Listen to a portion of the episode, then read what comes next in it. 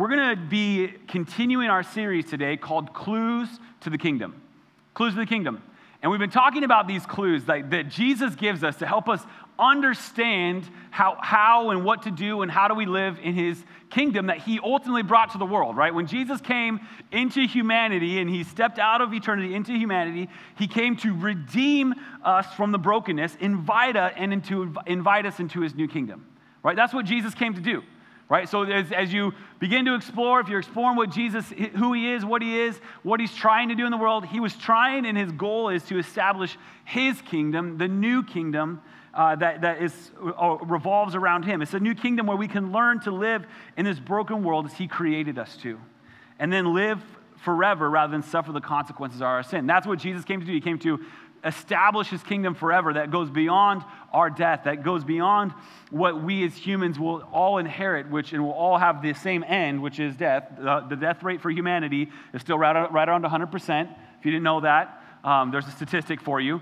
Um, but we will all reach the same end, but Jesus gives us the eternity, he gives us the, the kingdom uh, beyond death. He conquered it, as we sang today in our worship songs right? He initiated his kingdom when he came, he lived a human life, he died on the cross, and he rose from the dead. He, and he, he deposited in us, and as we see in his talking in John uh, 14 and thir- 13 and 14, and 15, and we see that when Jesus gives his final commandments to the disciples before he ascends, right, I'm going to give you my spirit, who's going to be your comforter, who's going to remind you, and he's going to help you live in my kingdom right, as, as, my, as my people, right? He gives us his spirit to help us live in his kingdom. And so while the spirit works, um, so, so that way many of us can return to him, and that way before he comes back, as we're going to be talking about today in this parable.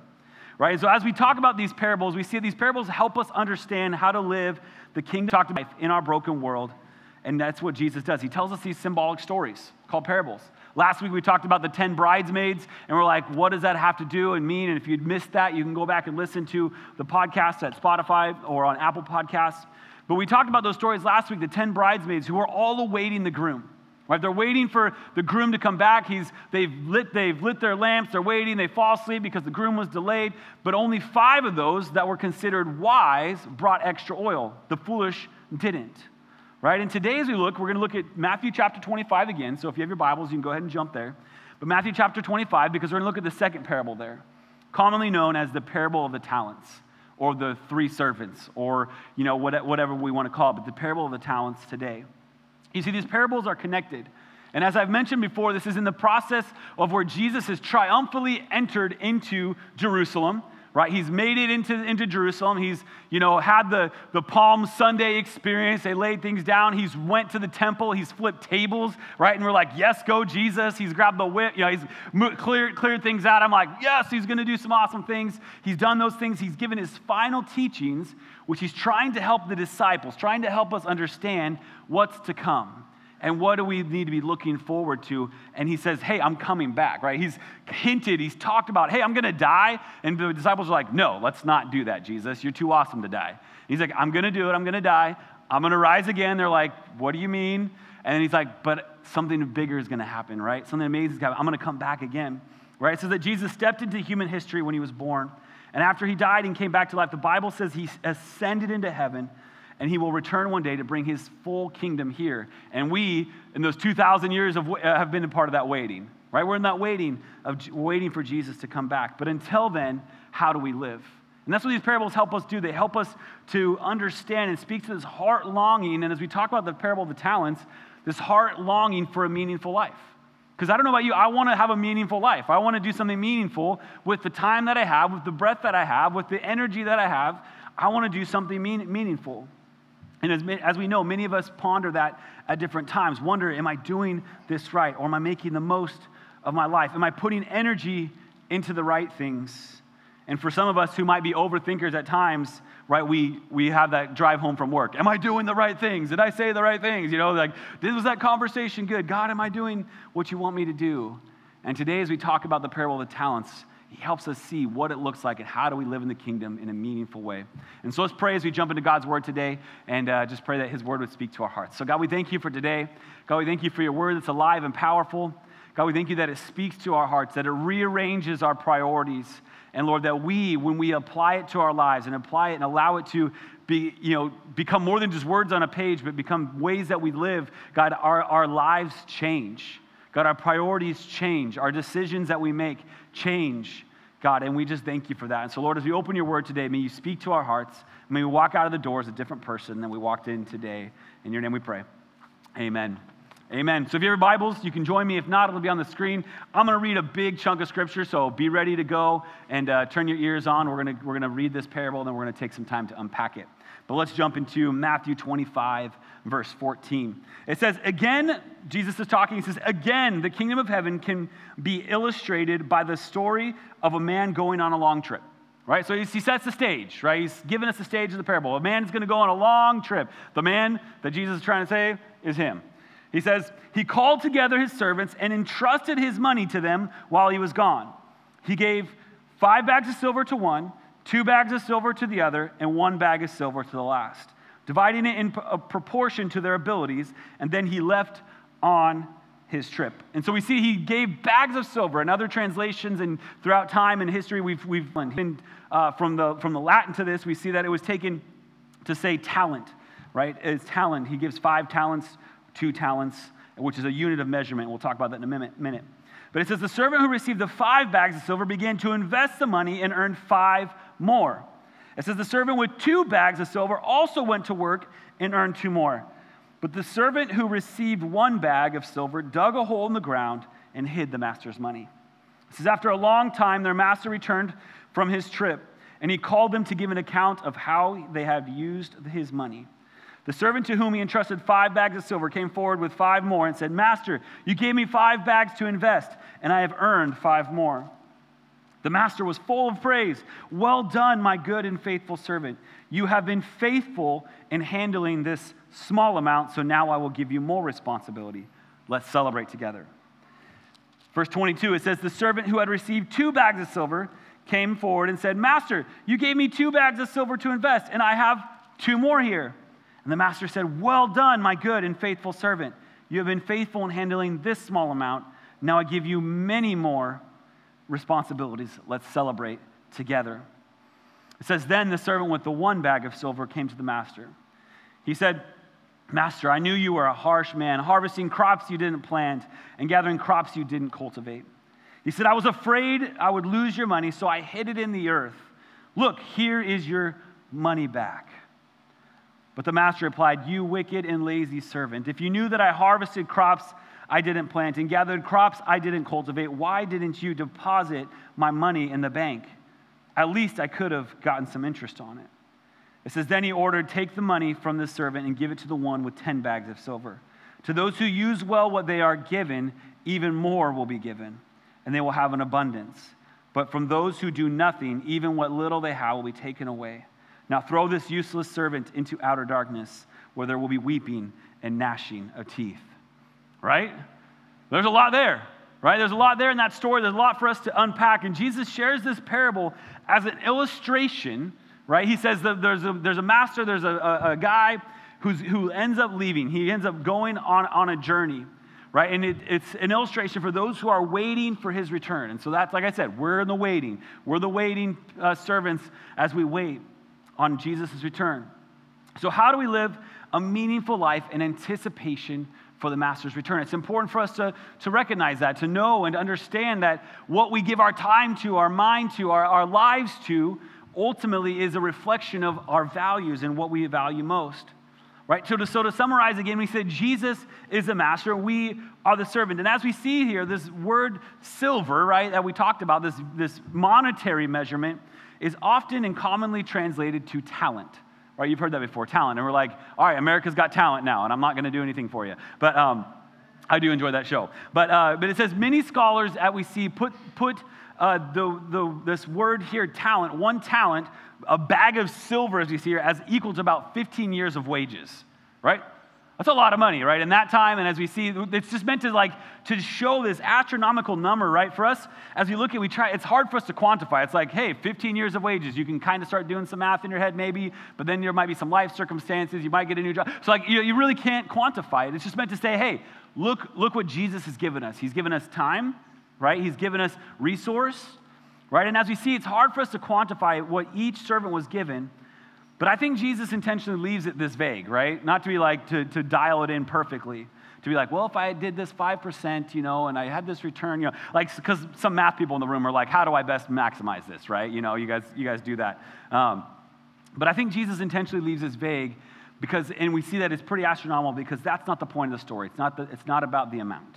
Trust it's not about the amount, it's what the servants do with it.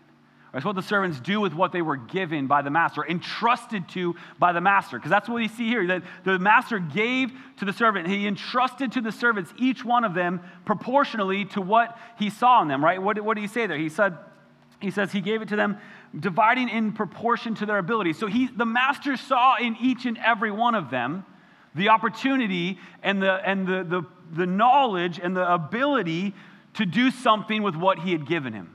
Right? You see that? So the one that got five, the master's like, hey, I, can, I see you uh, uh as a five bag guy. Right? I, the master, the guy that got two, I see as a two bag guy. The guy. It doesn't matter that they got more or less. One wasn't better than the other, but the master saw in them the ability to produce. Right? Hear that. The master saw in them the ability to produce. Right? And then, and then at the end of it, we see what really is the, the crutch of the whole story is how they respond to what the master has given them right? The mass, those that with five, he, he doubled it. The one with two doubled it. But the servant with the one bag of silver, notice what it says here in Matthew 25, 24, and 25. It says, The servant with one bag of silver came to the master and said, Right? So the master's come back. He's welcomed his other servants. The one with, that came with one came back to him. He said, Master, I knew you were a harsh man, harvesting crops you didn't plant and gathering crops you didn't cultivate. He said, I was afraid I would lose your money, so I hid it in the earth. Look, here's your money back right? And so what, what we see here is that we did this, this servant didn't trust the master's right thinking.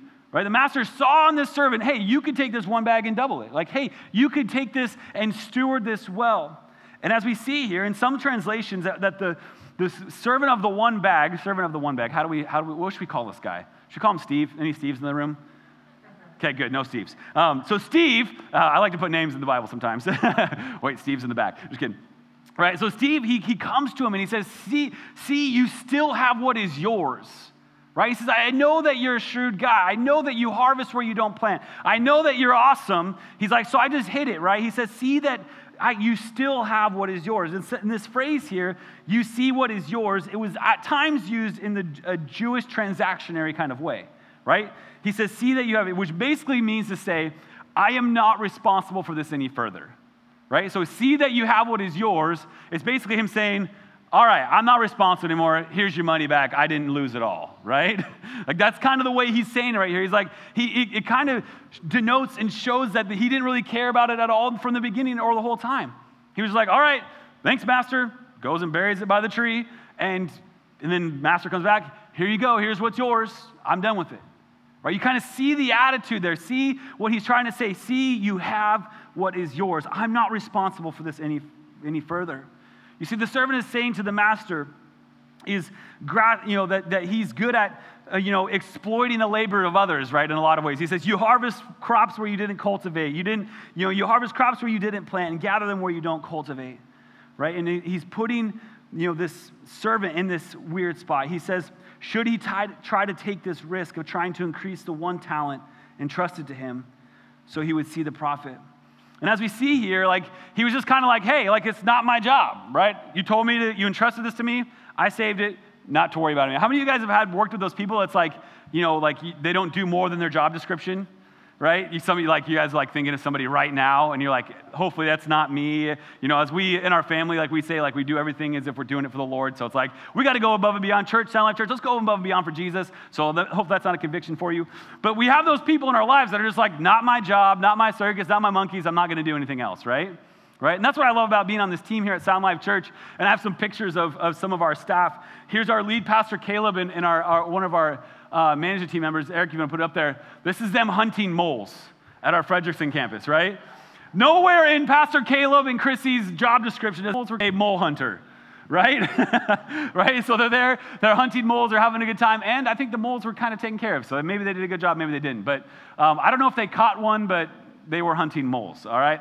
So the, above and beyond their job description. And then uh, we have here Diana She's an elf during Christmas time, if you didn't know that. Um, Diana's on the right. She's one of our awesome receptionists and office assistants.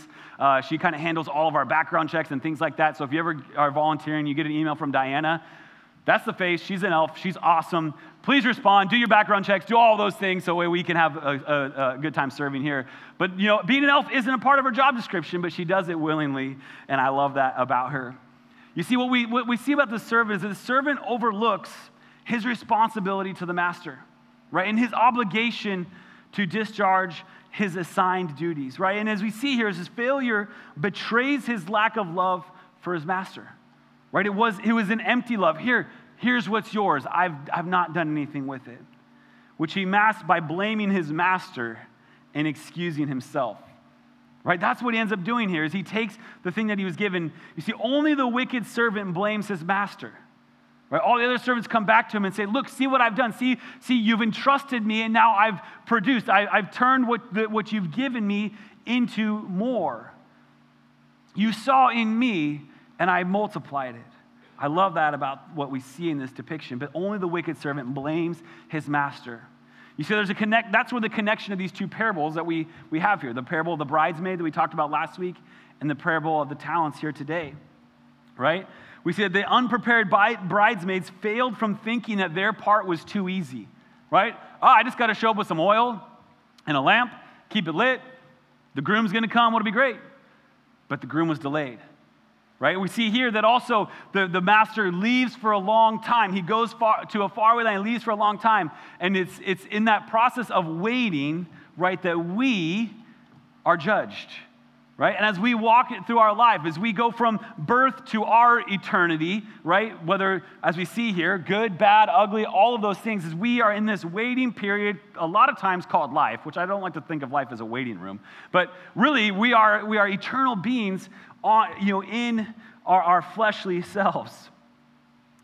But the unprepared bridesmaid failed to think by thinking that their part was too easy. The wicked servants fails by thinking that his responsibility was too hard, that he would let the master down, that he, he couldn't do it. And so he hid it away and he just said, this, and when he gave it back, it's no longer my responsibility.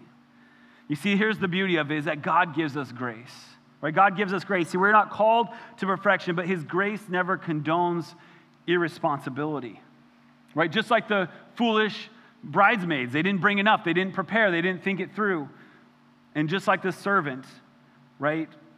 He was irresponsible, right? Burying it in the ground isn't always a good idea either, right? I mean, they're still finding treasures from thousands of years ago of people who buried their treasure, right? They're like, oh, this guy decided to bury his treasure in the backyard, and you know, you get a metal detector, boop, boop, boop, you know, that kind of thing. You find it, you're like, that guy didn't get to experience his treasure, you know, he left it in the ground. And so, how, what, the question is, how do we respond to what God has given us? How do we respond with what God has given us? Is our attitude that it's not my job, it's not my responsibility. You see, the way to live a meaningful life, and it's important for us to see this, is be people who are spiritually responsive, right? And spiritually responsible and, and, and steward well what they are given by God, right? That's what we are responsible for. You see, what can we learn from these servants who did it right? And that's important for us to see.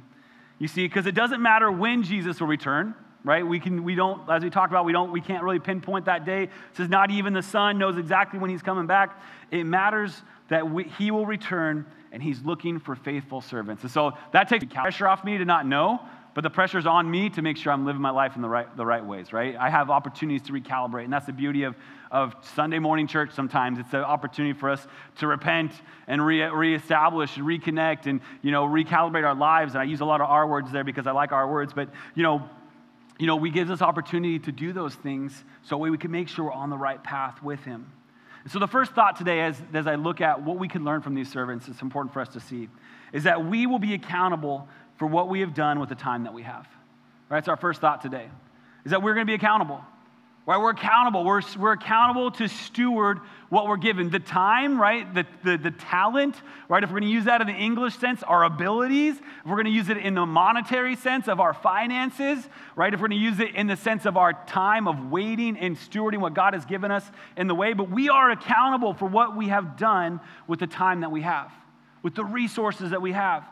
You see, faithful stewardship here is what is, is that pleases the master is more than the actual return on investment. Right? In this parable, it's important to see it was the faithful stewardship of what, what the master had given more than just the, the number.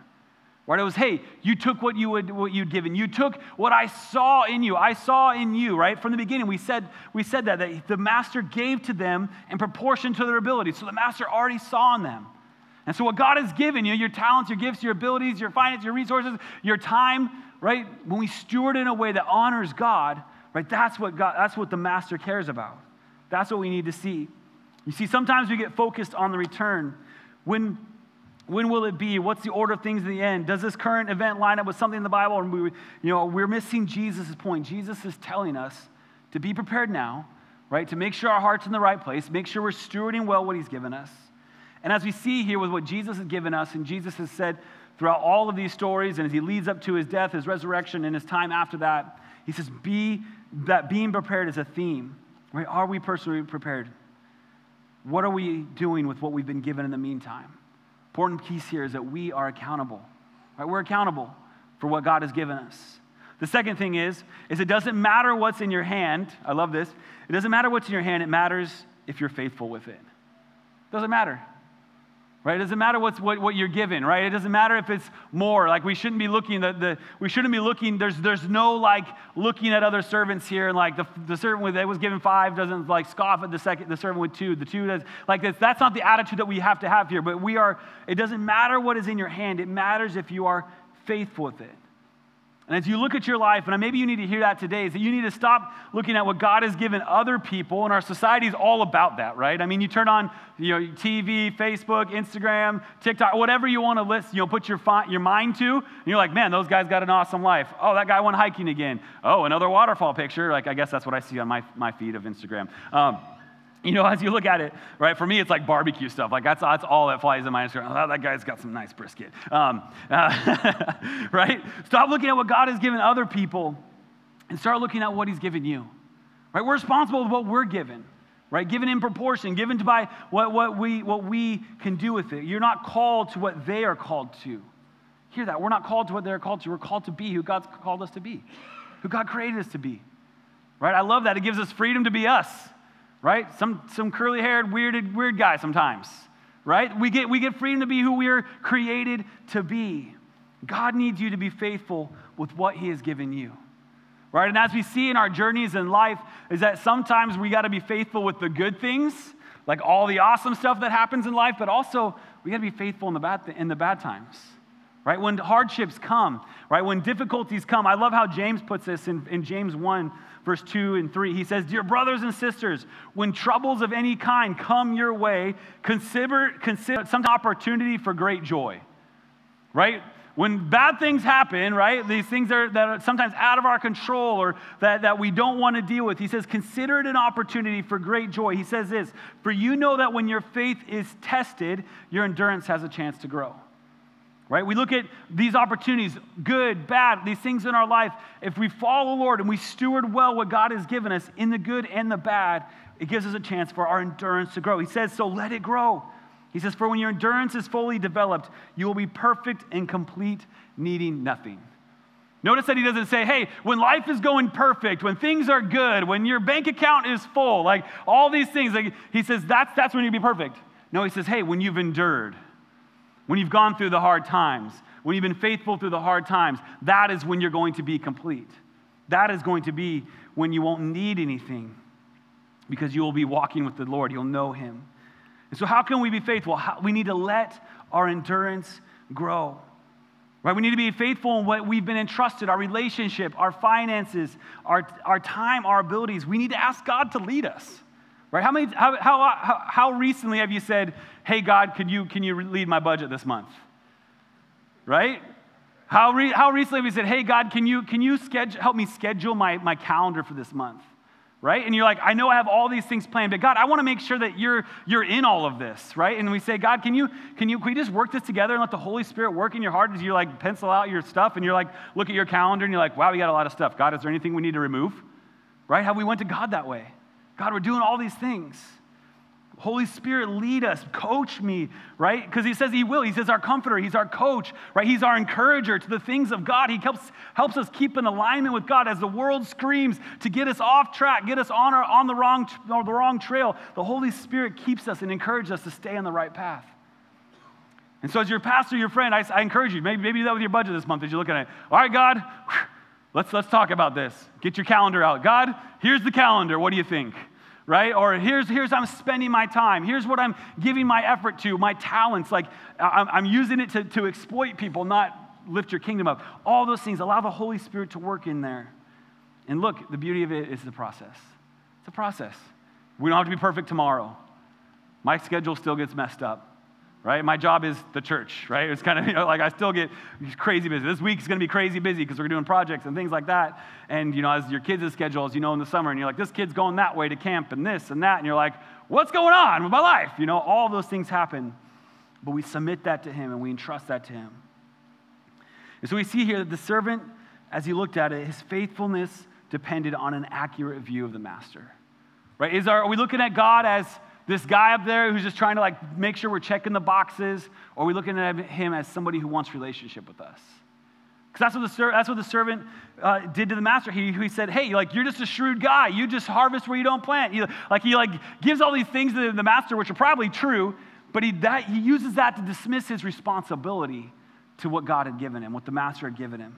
And so it's vital for us to check our attitudes, right?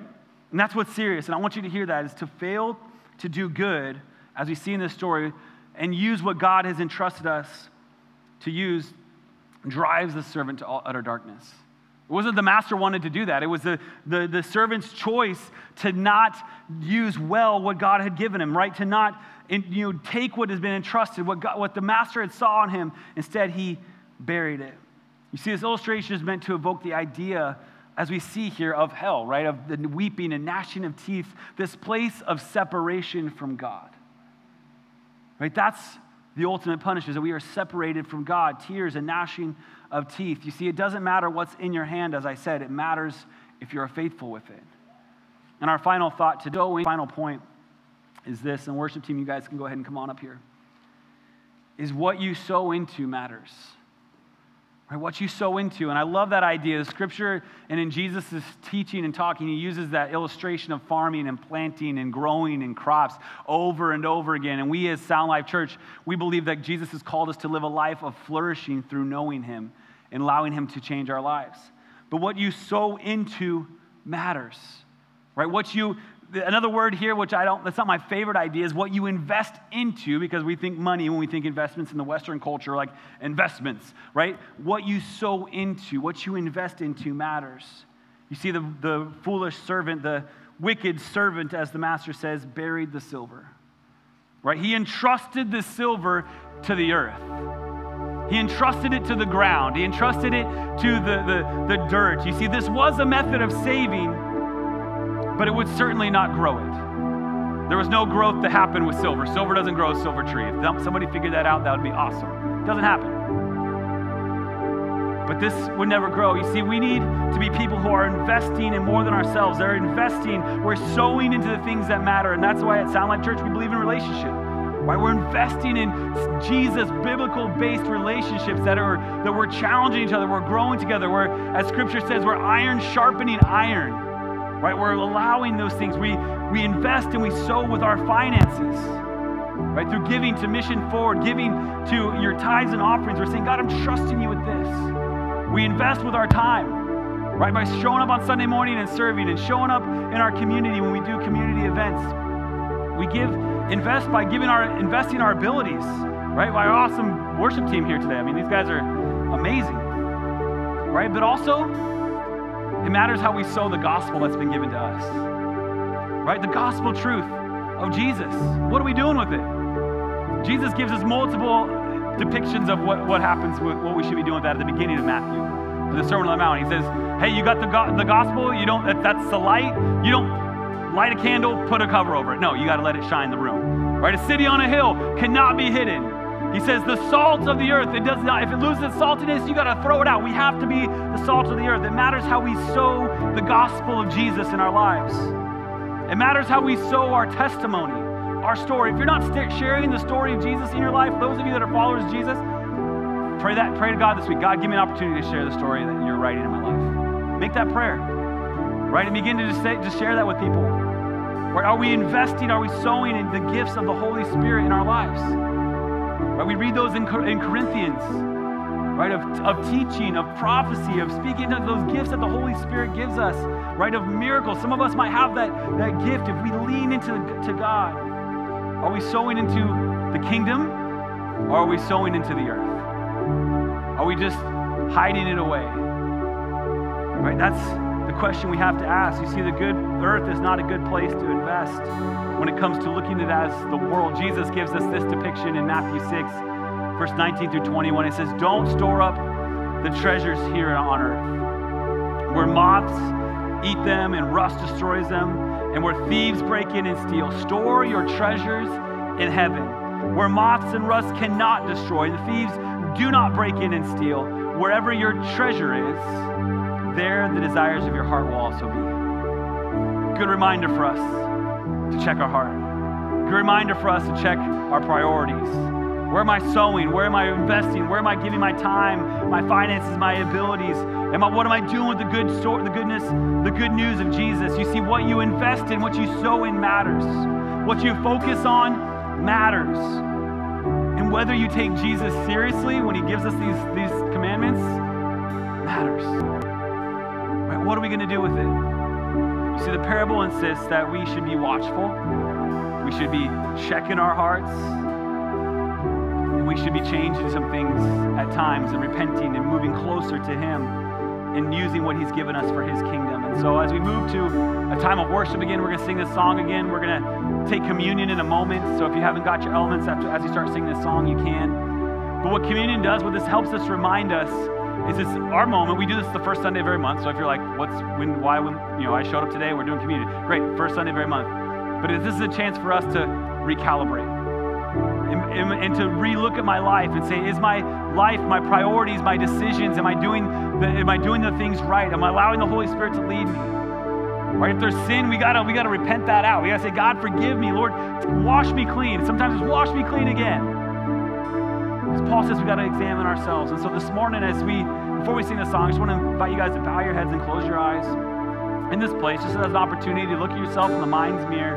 You know, you're looking at yourself like you were this morning in the mirror, and some of you are like, you look good. Most of you look good. I was like, man, my beard looks kind of weird today.